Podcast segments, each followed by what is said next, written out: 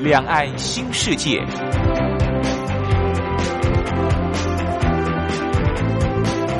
这是一个让您打开视野、胸怀两岸、放眼全球的云端世界。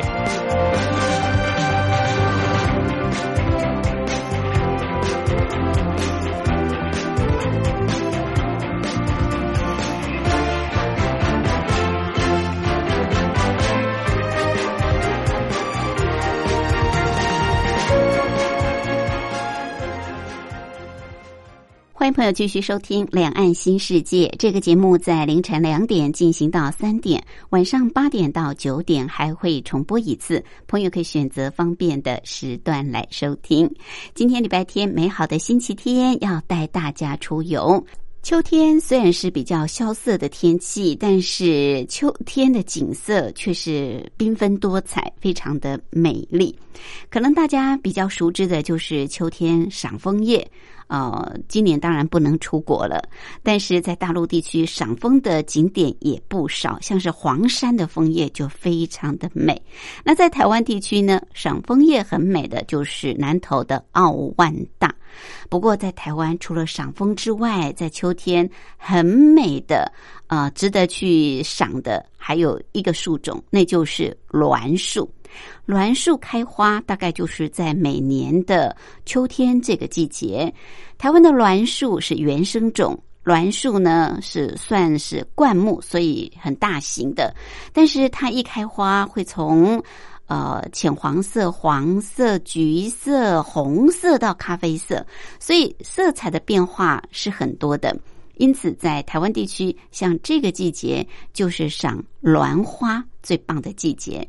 我们今天在台湾逍遥游，不但要带朋友去赏了栾花，同时还要赏韭菜花，因为每年九月、十月也是台湾地区韭菜的盛产呃季节。那我们今天要去的呢，也是在台湾算是数一数二的韭菜田，很壮观的。好，待会儿跟着我们的单车达人、旅游作家茶话脚步来骑就对了。另外，今天还有一个小单元是铁马百宝箱，主要是告诉骑单车朋友要注意的事项。好，我们先来安排首好听的歌曲，就进入台湾逍遥游。萧敬腾所带来《茉莉恋》。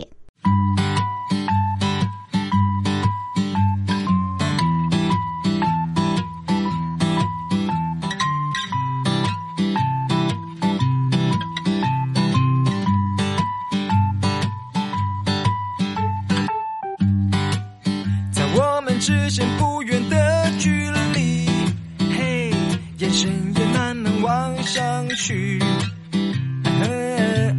想牵牵你的手，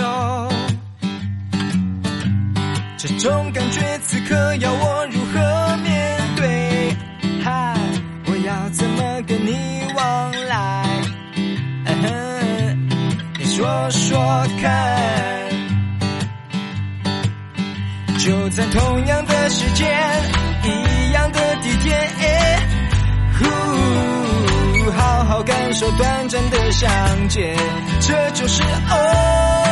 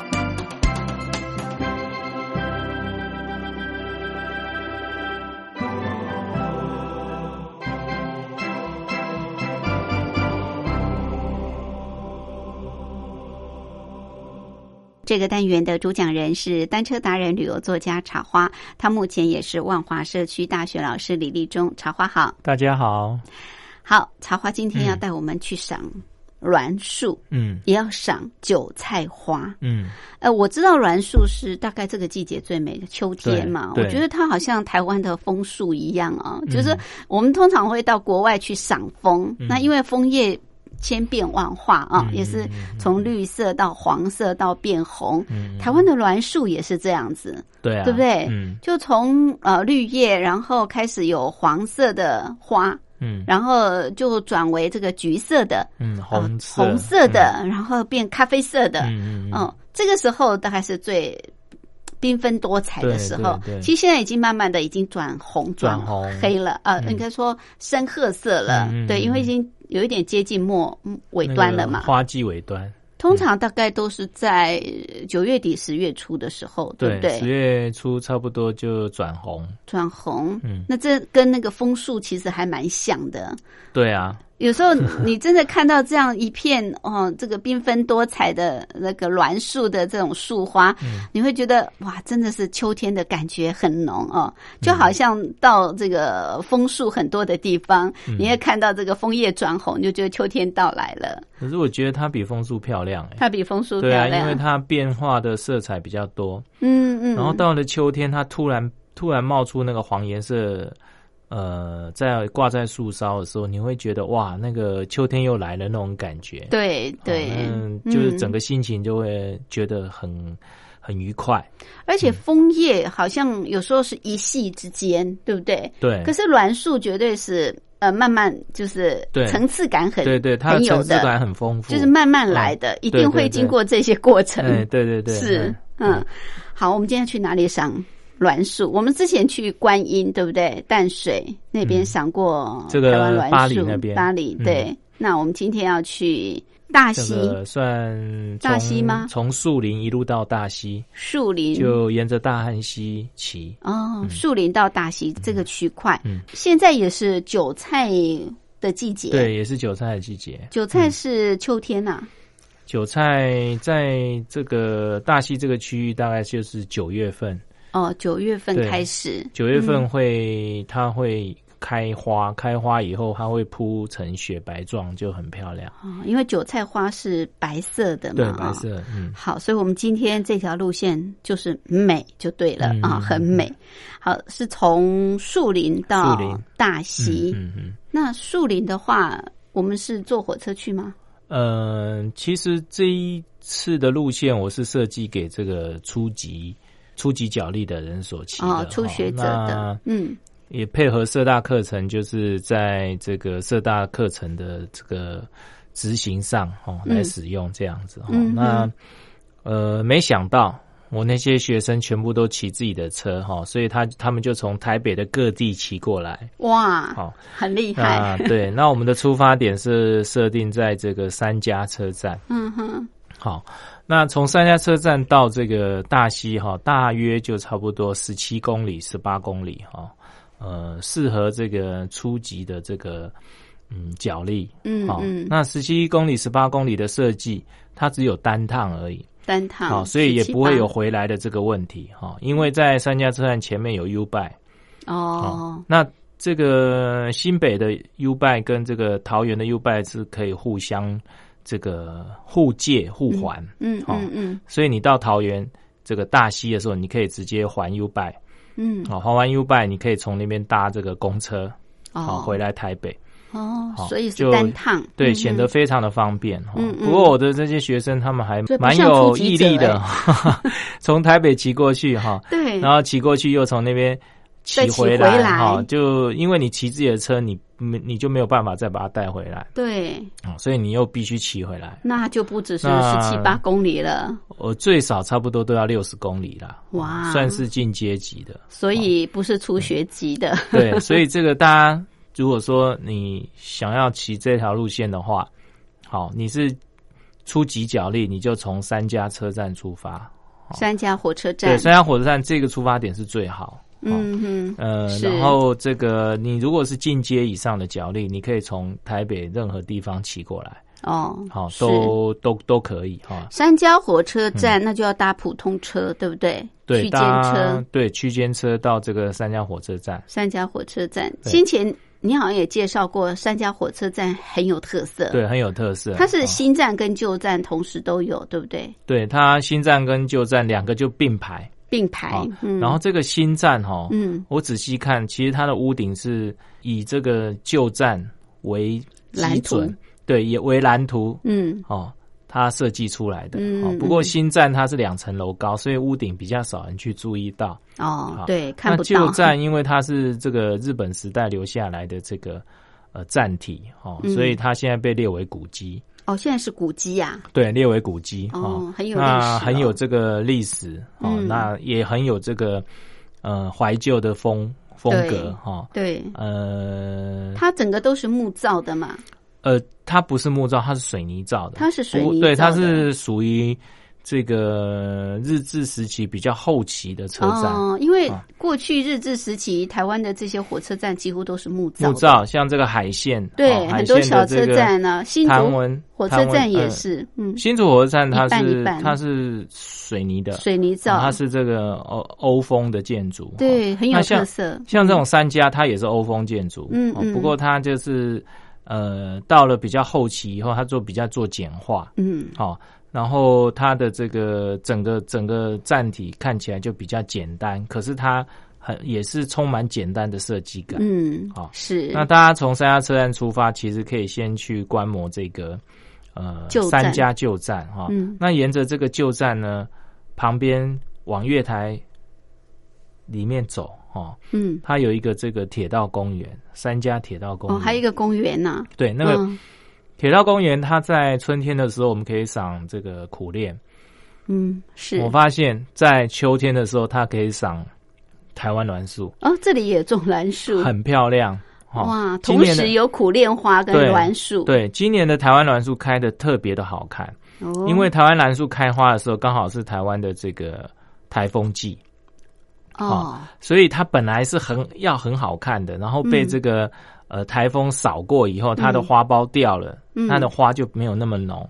那今年呢，那个因为没有台风来嘛，哈，所以这个花开的很浓，没错，然后非常非常的黄，嗯。哦整棵树染成黄色的，好漂亮嗯。哦！所以我说，这个台湾栾树比枫树漂亮，就是这样哦，它就被染整棵染得很黄。嗯，然后台湾栾树的树形又特别的好看，对对哦，它不像一般的树满的感觉，对，它不像一般的树很杂乱，对对，它就是很整齐、很圆满。嗯，哦，然后它的花呢，就是呃一铺满簇一簇，对，铺满整个这个树梢，就非常非常的漂亮。对好是，那在铁道公园上，这个台湾栾树开的非常漂亮，然后你可以坐在这个台湾栾树下面，好、然后跟着这个三家街上面的这个彩绘拍照。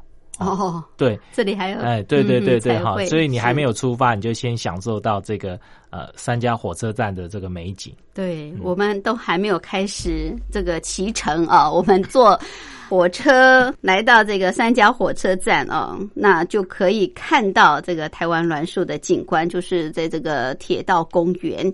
所以我们呃建议大家就是坐火车到三家火车站，然后呢可以先欣赏这个旧火车站。好，那我们今天这条路线可以用 U Bike 吗？可以，可以这个用 U-Bike 呃对，它算是初级的，初级的，呃初级路线，所以在三家火车站前面就可以租借 U Bike 好。OK，我们先租借好 U Bike，就开始我们今天的旅程。休息过后再回来。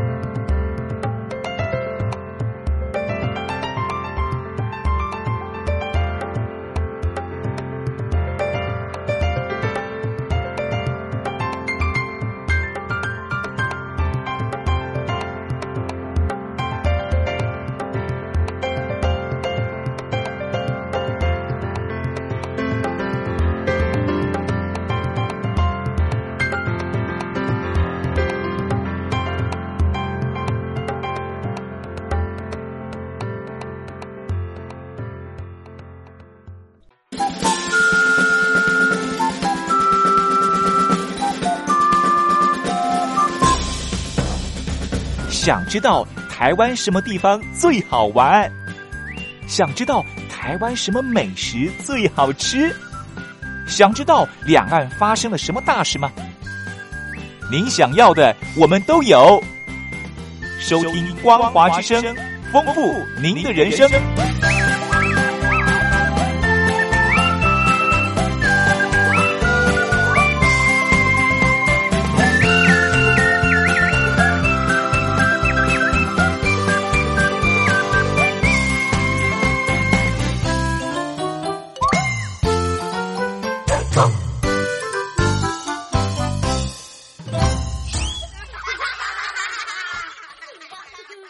这个单元的主讲人是单车达人、旅游作家茶花。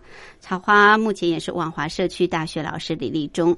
好，今天茶花带我们去骑的这条路线，可以赏到秋天最美的台湾栾树，还有就是韭菜花。哈，韭菜花大概在台湾，哎，可以欣赏的地方好像不多耶。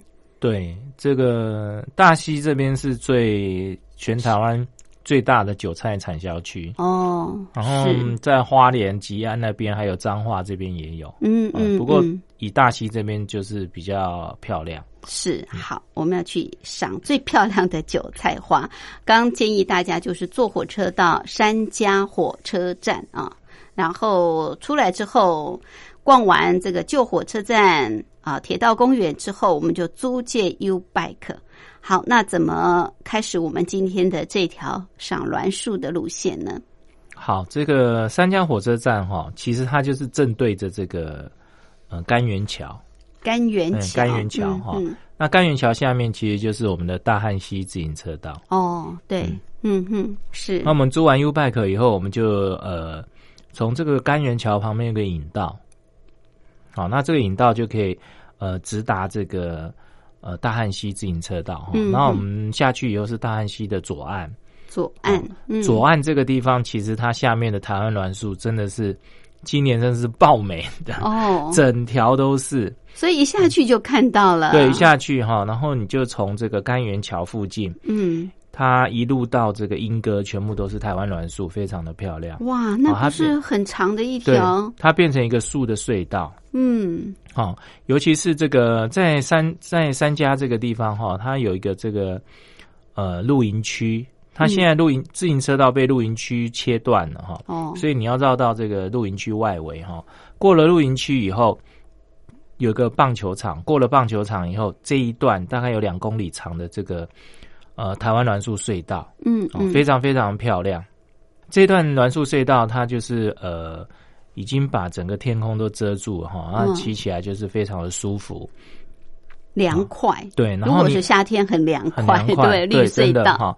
那你往前骑，你会呃碰到一条很高的桥，嗯哼，哦，这条桥是三英二桥，三英二桥，二二桥，二桥。三英二桥，哦。哦，，三英二桥，三英二桥，呃，为什么会特别提这个三英二桥呢？因为三英二桥，呃，是最最近一两年才落成的哈。嗯。三英二桥上面有这个自行车引道，那我就是建议大家哈，爬上去三英二桥啊，你就是用走的了，还有引道，你走上去，你从三英，因为三英二桥非常高，嗯，你从三英二桥看下来，你会看到那一条刚才我们走过的台湾栾树隧道，哦从上面俯瞰。哦，然后它变成一个很漂亮的这个带状的这个花廊，嗯，哦，从从上面俯。对瞰，非常的漂亮。对，因为从上面你才看得到这个台湾栾树它的美，对，它的树对对？它的冠颜，色，对，才看得清楚。它其实它的颜色大部分都是在顶端，对对哦，所以你从上从上往下看，你整个树冠层看得非常的清楚。对，真的是缤纷多彩。对，尤其进入十月以后，有些已经结硕果，嗯，那有一些是花，所以它是黄色、红色，然后深深浅浅的交错出一条非常缤纷的花带状花廊，非常哦非常的漂亮。所以一定要从上俯瞰。对，嗯那三英二桥这一个是一个比较呃没有人知道的点哈，嗯大部分人都不会爬上来。哦对那你就爬上来，从那个那个引道上面往下看，就非常的漂亮。哦是，那这个就是呃赏台湾栾树的这个部分。嗯哼，好好，那三英二桥这边过了以后，大概我们就进入这个莺歌的地区。哦，好，莺歌，对，嗯莺歌桃哈那莺歌这个地方，呃，我们从三峡过来大概七八公里左右。嗯哦，那到了莺歌以后，这边有一个呃很棒的补给点，就是这个呃莺歌的这个运动中心。哦哦，，莺歌运动中心哈，那莺歌中心前面有这个呃自动贩卖机，嗯，嗯好，，然后也有厕所啊，然后旁边就是龙窑桥。哦，嗯哦，就是骑自行车的人都比较呃知道的这个地方哈。那这个地方你可以做一个呃小小的补给，还有休息。是，好，那我们就可以沿着这个大英自行车道啊，然后往大溪的方向前进。嗯嗯，那大英自行车道其实你就沿着自行车道走，到了这个三英大桥下下面有一个呃小引道下去啊，就会正式进入这个大英自行车道。嗯哼，是，好，就对，那这个大英自行车道一下来以后呢，它就是苦练隧道。哦，苦练隧道虽然在这个时候它比较没有花哈，不过嗯它现在都是结成这个金黄色的小果实，嗯哼，很漂亮。小果实，对，它现在树上就是挂满了这个金黄色的小果实。嗯呃，看如果有太阳照的话，就是很很亮、很金黄，非常的漂亮。好，那你穿越这个苦练隧道以后，你会看到这个三峡这边现在好像算是一个脚踏车界的地标，就是这个水管拱桥。水管拱桥，对，红色的水管拱桥就在你的左手边哈，就在它跨越三峡跟这个莺歌。哈嗯，然后有一个很漂亮的拱拱形桥哈，有好几弯，然后它就就是呃挂着水管这样子哈，然后呈现一幅比较嗯比较不同凡响的这个风景啊。嗯那下面就是大汉溪，好，那我们就再沿着大汉溪大英自行车道，沿着大汉溪走。呃，这边其实蛮不错的哈，人很少，嗯哼，好，然后大部分都是苦练树，所以在春天来的时候，这个地方会很漂亮。嗯，好有苦练花苦练，对，对有苦练花香，然后有这个呃紫色的苦练花可以看嗯，哦。是那一路骑，你就会到这个鸳山堰，哦，鸢山堰这是一个坝吗？水坝吗？对，是一个水坝，没有错嗯哦。它就是石门水库呃放流的水在这边被拦起来哈、嗯那鸢山堰它就是呃，其实早期我们台北是没有翡翠水库的哦，哦，最最早期我们都是靠石门水库。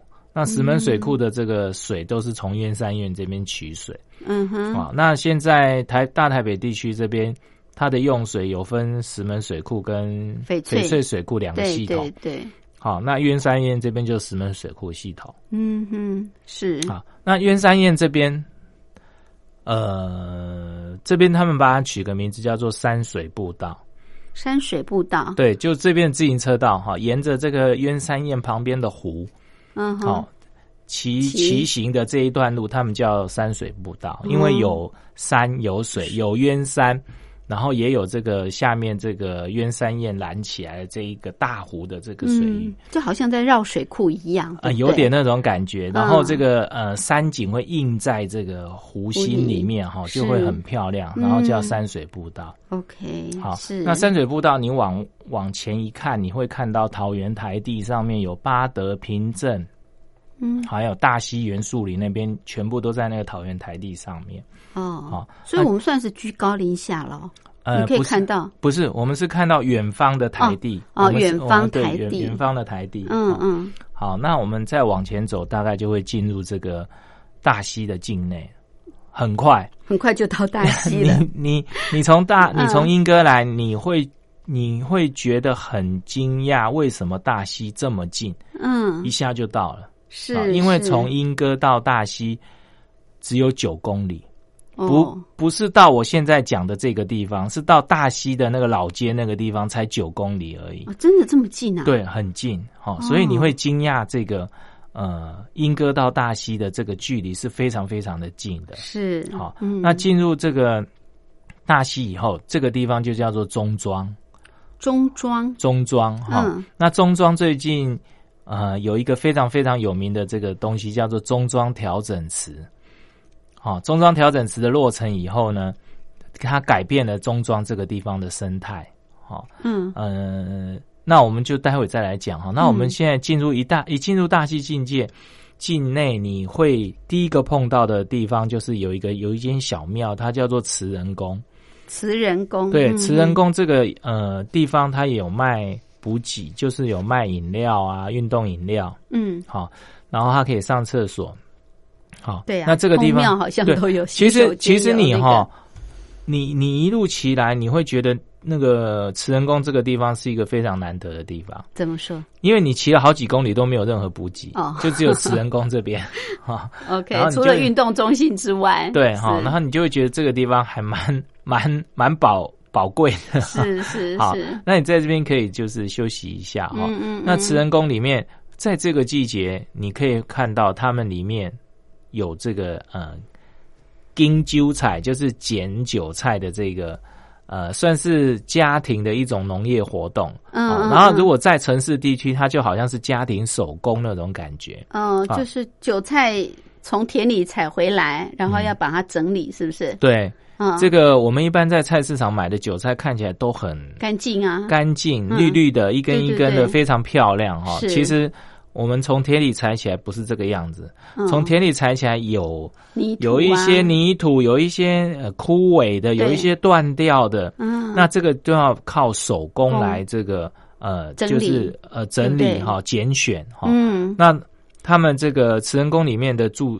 这个住住家哈，他们就呃在这个季节你一去，你就会看到他们在做这个呃选拣选韭菜的这个家庭代工的这一种。哦，好很多人在那边捡韭菜，呃，就他们就家家里面的人在那边哦拣选韭菜，嗯那你也可以下去体验一下。嗯嗯好嗯，那我问了啦，他拣拣选韭菜一斤是四块钱，哦，真的，所以他是他有时候代工的。拣了一天哈、大概才赚一百多块，好辛苦，所以就真的蛮辛苦的。对对，那这个你你你一到这边境内以后，你就开始闻到韭菜的味道了，嗯。你就开始进入我们台湾最大的这个韭菜产销区。嗯，好、那这个地方就是也是一个非常非常小的一个农庄，哦嗯。很有意思。是。好那这个慈仁宫呢，慈仁宫的这个主人哈、嗯。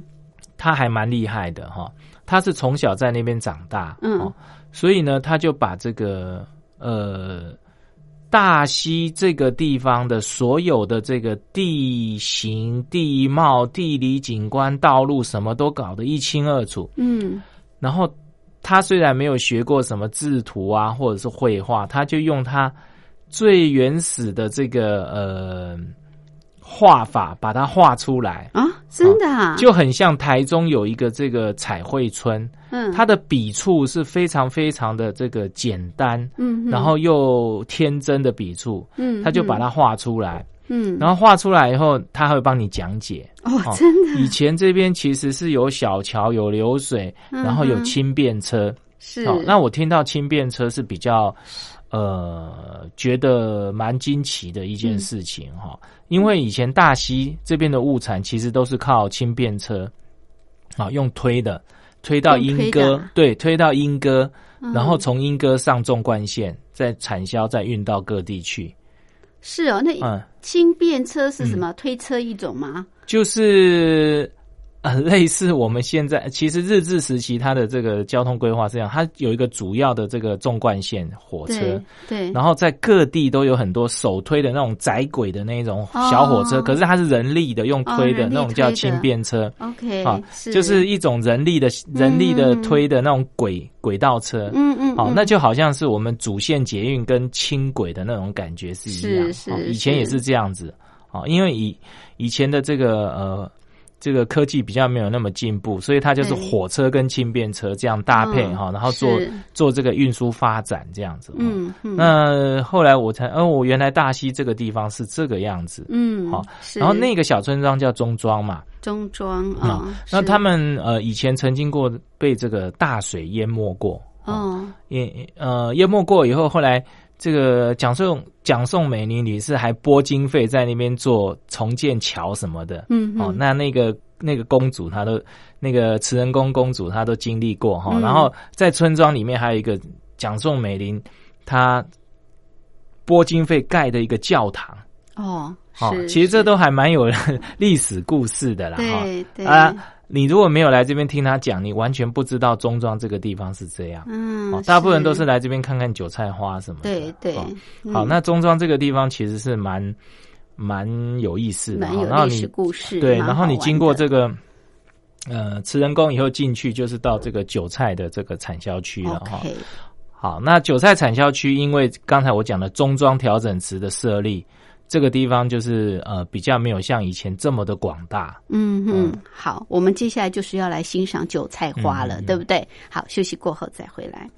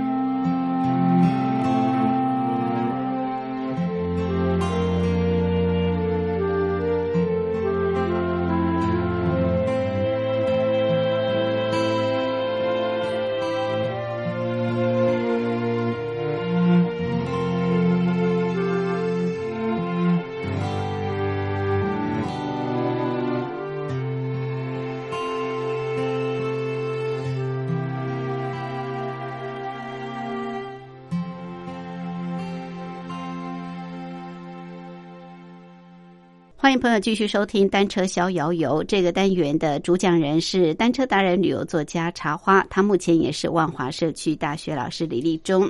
好，今天茶花带我们从树林、树林啊、到嗯大溪。去欣赏最美丽的秋天的景色，那就是栾树啊，以及韭菜花。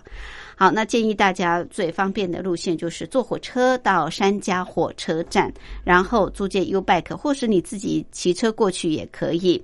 那一路呢，从三家火车站，然后走这个大汉溪左岸自行车车道，在街道大英自行车车道，然后就来到大溪了。这没想到这么快哦，就呃能够从莺歌直接到大溪。好，那刚刚呃，在这个过程当中，其实我们已经欣赏非常美丽的栾树的景观了。那如果是春天的时候，大家这个时候来骑是可以看到很棒的这个苦楝花开哦，它是在这个大英自行车车道的这一段。好，那一路骑到大溪来，呃，进入了这个中庄。嗯，刚刚提到这个中庄好有故事啊。这个中庄的慈仁宫，可能大家过去只是停留洗上上洗手间啊，补给补给喝喝水就离开了。但是在这里呢，啊，许多的这个教堂啊、巷弄啊都很有故事啊。来到中庄，这里就是产韭菜的、呃产地，对不对？对，嗯好，那中庄因为这个中庄调整池的这个设立呢，它以前很广大的韭菜田变缩小了。就变成池水，是不是？就变成蓄水池。，对，那个那个中庄调整池，它变成是另外一个风景哈。嗯那个中庄调整池，它是为了要调节石门水库的水量哦，嗯，因为石门水库有时候泄洪，那个水就流掉了，很很可惜，很可惜。对，结果他在那边做一个非常大的这个蓄水池。哦，好，那它石门水库水下来以后，它就把它存在这个地方。那水不够用的时候，它又把它放出来。对好对，就这样。哦那这个这个中央调整池有多大呢？你骑脚踏车绕一圈要差不多十五到二十分钟，哇，那真的很 很大，很大，很大。好，嗯就光骑绕它就要绕十五到二十分钟。是是，好，那这个中央调整池，呃，非常的漂亮，哦，怎么哦说？真的非常的漂亮。它就是，呃，中间是一个湖湖，然后嗯旁边就是环湖公路。哦，像一个湖一样。对，然后这个它的水就是跟水色就是跟着天色变，有时候天蓝它就变得很蓝，嗯，嗯，然后天灰色它就变得很嗯、呃灰灰的这样。是是，然后我发现对了我发现最近中央调整池旁边的那个小坡坎上面又多了一个咖啡厅，是一间小庙，然后小庙旁边他就在卖咖啡。哦，好，那你坐在那个咖啡厅里面，刚好就可以可以揽住整个中庄调整池的这个湖景。哇，他一定特别选的，对不对？哎他大概是观察过周边的地形，就这里最美。对对对，嗯好、那中央调整池的设立，呃，它导致了这个中庄的这个韭菜产销区的这个面积有一点缩小，嗯，然后它种的也比较凌乱一点。哦，是，那因为这个中央中庄这个地区的声名大噪，引来了往呃很多的游客，所以他现在的韭菜花田都不准人家下去了。哦，以前都都可以下去拍照啊什么它就是以农业为准嘛。对，那现在它就是渐渐的偏向于观光，嗯，所以这次我去呢，我看到它里面都插着这个，就是说私人田地，请勿进入啦。那嗯大概进去都会被收五十块，哦就是那个田变成观光农啊田，对，对对，变观光观光田。嗯嗯嗯，好、那你就一路沿着这个田间小路呢，哦，骑哦，大概中庄这个地方，它的这个距离大概有一两公里长，这个嗯。小村庄，然后两边有稻田，也有这个韭菜花田。嗯，好、那你就一路骑，骑到最后你会离开这个中庄这个地方。嗯，好、然后就开始再再再骑个两公里，就会到这个大溪河滨公园。哦，接大溪河滨公园。对，它就是沿着这个自行车道骑行哈、嗯，到大溪河滨公园以后，这个地方它有非常这个公园里面有非常漂亮的这个台湾栾树。哦哦，这里也有，对，这里的台湾栾树也很漂亮，有嗯草皮，有台湾栾树，所以我们一路过来，其实台湾栾树反而是一个重点。对，一直跟着你。对，那在中庄这个地方，还有外面大英路上面的这些韭菜花田，它都已经变成收费田哦，就是都要五十块才能进去拍照。嗯，在中庄外面那个，其实它是从大英路转进来哈，在大英路那边有一块这个，呃，最近网络很很红的叫做这个黄色小木屋。嗯，哦，它前面也有这个。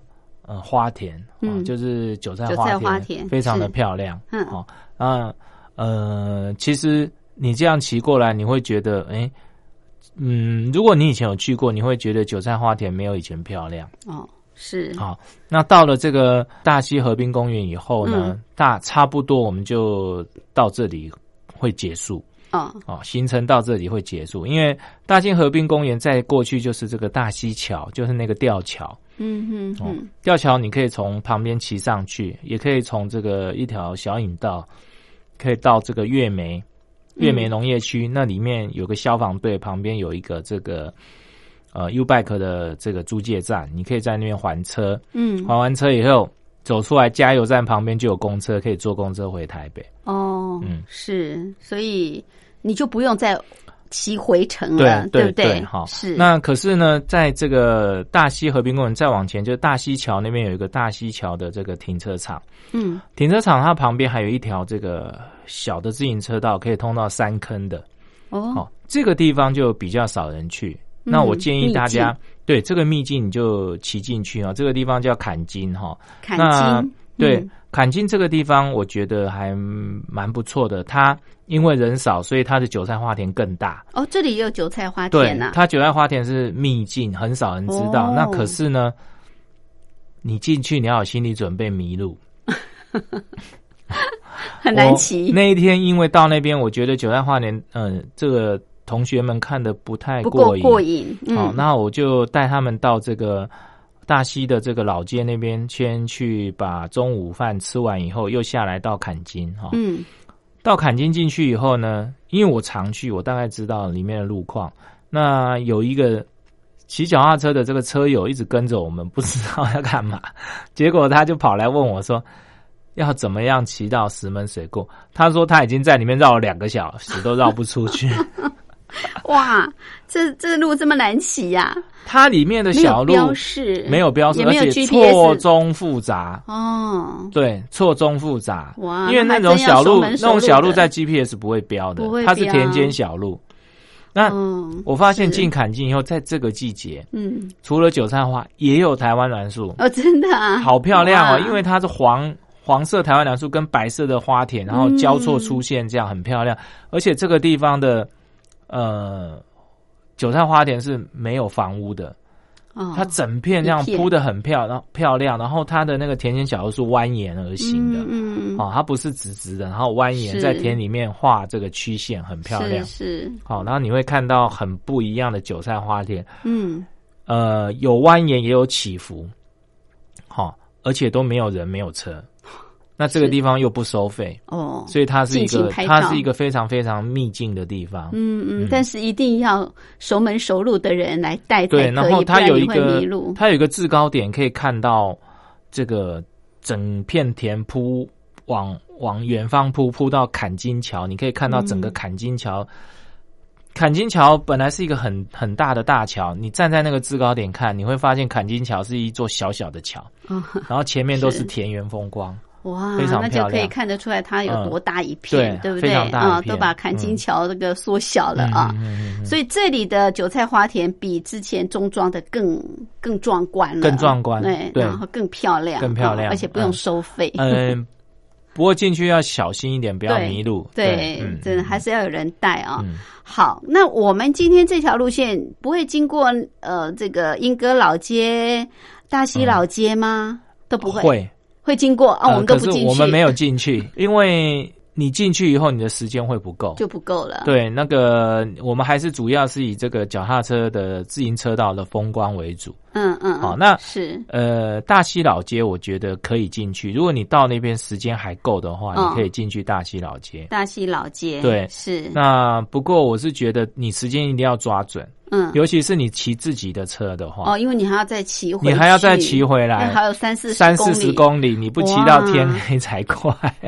所以 所以不要骑自己的车子去，就反而方便，对你骑对？不对？U bike 就是呃，我的设计是骑 U bike，从嗯。三家骑 U bike，、嗯，然后骑到这个大溪以后，把车子 U 还 bike 了。还，对。对，还了以后你可以搭公车回来。对，然后你也可以节省很多的时间，可以去逛老街。对，那晚上骑行真的是比较危险，危险。尤其是大汉溪自行车道从桃园到树林这一段，嗯呃，它有些地方是没有路灯的，哦，真的哦、对，会比较危险一点。哦，嗯所以如果你真的是骑自己的车，那要把路灯准备对好，对不对？所以你每次出去骑车，你的前后灯一定都要准备好。都要准备啊，因为以以防以防你万一骑到天黑的话，对啊，呃，你的估计错了嗯哦。你骑的时候，你觉得天还亮可以到家，结果你天还对天暗了，你都到不了，家。万一你在这个坎金里面迷路，迷嗯两个小时的路，你真的就骑到天黑了。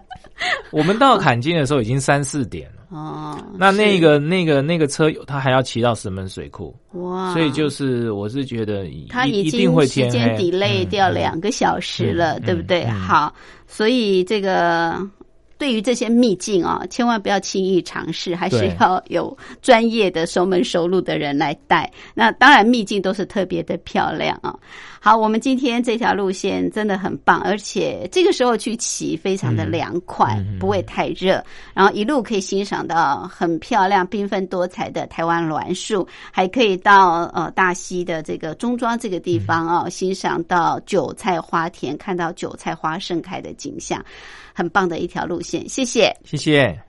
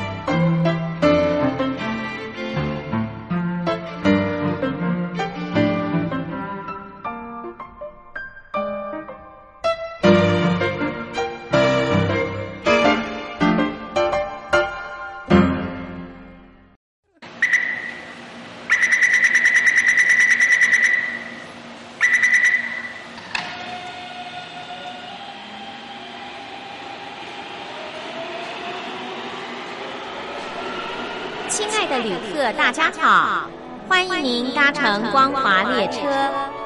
我们中途的停靠点有中波七一一千赫、九八一千赫、八零一千赫、八四六千赫以及短波九七四五千赫。希望您随时利用这些频道上车，和光华之声的朋友们一起翱翔天际。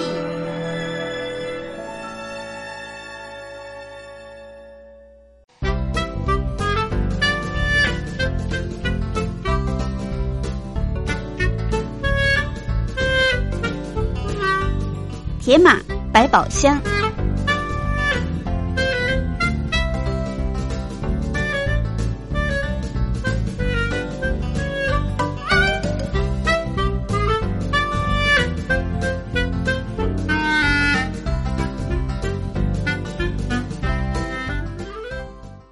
欢迎朋友继续收听《铁马百宝箱》这个小单元的主讲人是单车达人、旅游作家茶花，主要是告诉我们骑单车朋友要注意的事项。好，今天茶花要提醒大家的是哪方面？这个我们做比较长途的骑乘的时候呢，嗯、建议大家要把这个前后车灯都装上，嗯哦哼，因为有可能你在无法预料的情况下，哦，让你碰到天黑的哦这种情况。嗯好，那在天黑的时候，我们骑脚踏车一定要把前后车灯都打开。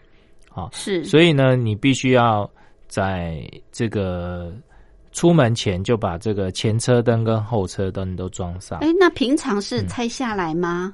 平常这个车灯是可以拆下来的，呃，脚踏车的车灯都是可拆卸式的，因为它为了要防盗，防什么？防盗就是怕被偷哦，哦。那车灯有那么贵吗？啊、车灯便宜的一个几十块，贵的一个可能有的有上千块的。哦，这样子啊，有人会偷脚踏车车灯啊？呃，，对，那普通来讲也有，也都好要好几百块一个。哦，是，，对，现在的车灯有一些功能哈，非常非常的这个呃强哈。嗯，它除了照明以外，它还可以当 USB 的充电，它可以哦当行车记录器，所以有的一个好几千块。哦。真的啊，也可以做行车记录器啊，嗯对就在车灯里面装对，嗯录录录影机，对对对，所以现在就是、哦。呃，车灯都有这个防盗的功能，所以它可以可拆卸。哦，哦，对，那所以在我们在出门前，先把前后车灯都准备好。嗯，好，那前车灯跟后车灯是不一样的哦，不一样啊。前车灯主要是这个照明跟示警用，嗯那后嗯车灯主要是做这个就警示用的。警示用，所以后车灯一定都是红色的。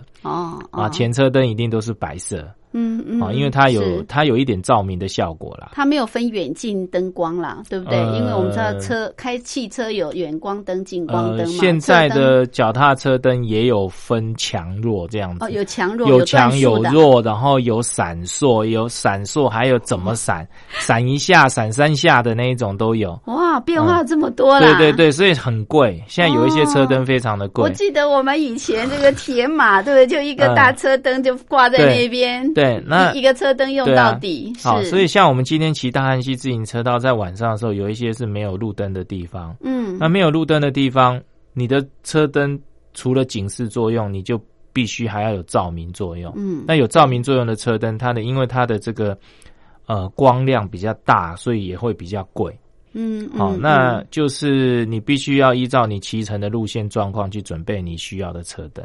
路线状况去准备，所以车灯很多种，是吧？对对对，像哦我们一般的这个城市，因为都有街灯嘛，对，其实你做那种闪烁的示警作用就可以了。市井作用的车灯对，就可以了，。大概就可以了。哦那如果是山路或者是山路或者是这个偏远的这些自行车道没有路灯的，那你就真的必须要有照明的照明的效果。对，哦，在我自己的骑乘经验里面，我骑过这个呃一般的山路哈，在晚上是完全没有对路灯，真的很暗。你完全看出去是完全看不到东西的，所以那个真的就必须要有照明效果的车灯。嗯嗯，所以你可能要准备不同的车灯放在家里，对不对？哎。因应今天要骑的路线，装不同的车灯上去。对对对对对但记得就是要装，就是一定要装以防万一，以防就是万一骑到天黑的时候，是或者说对。哎刚好这个要下大雨之前，嗯。天都会特别暗嘛，对对对，就可以哎随时打开你的车灯。车灯，对，OK，好，原来车灯还有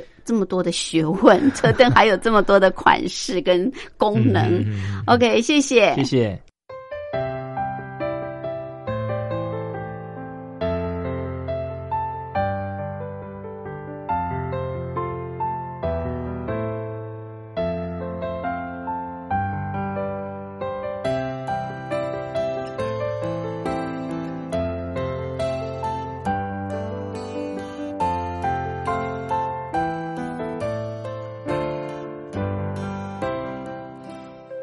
这是光华之声，我是吴云。朋友现在收听的节目是《两岸新世界》，进行到这儿也接近尾声，非常感谢您的相伴。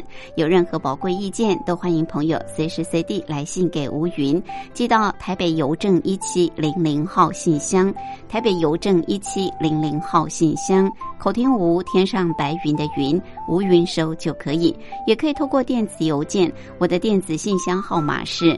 Lily 三二九小老鼠 ms 四五点 hinet 点 net，lily 三二九小老鼠 ms 四五点 hinet 点 net，祝福您拥有愉快的休假日，我们下次空中再会，拜拜。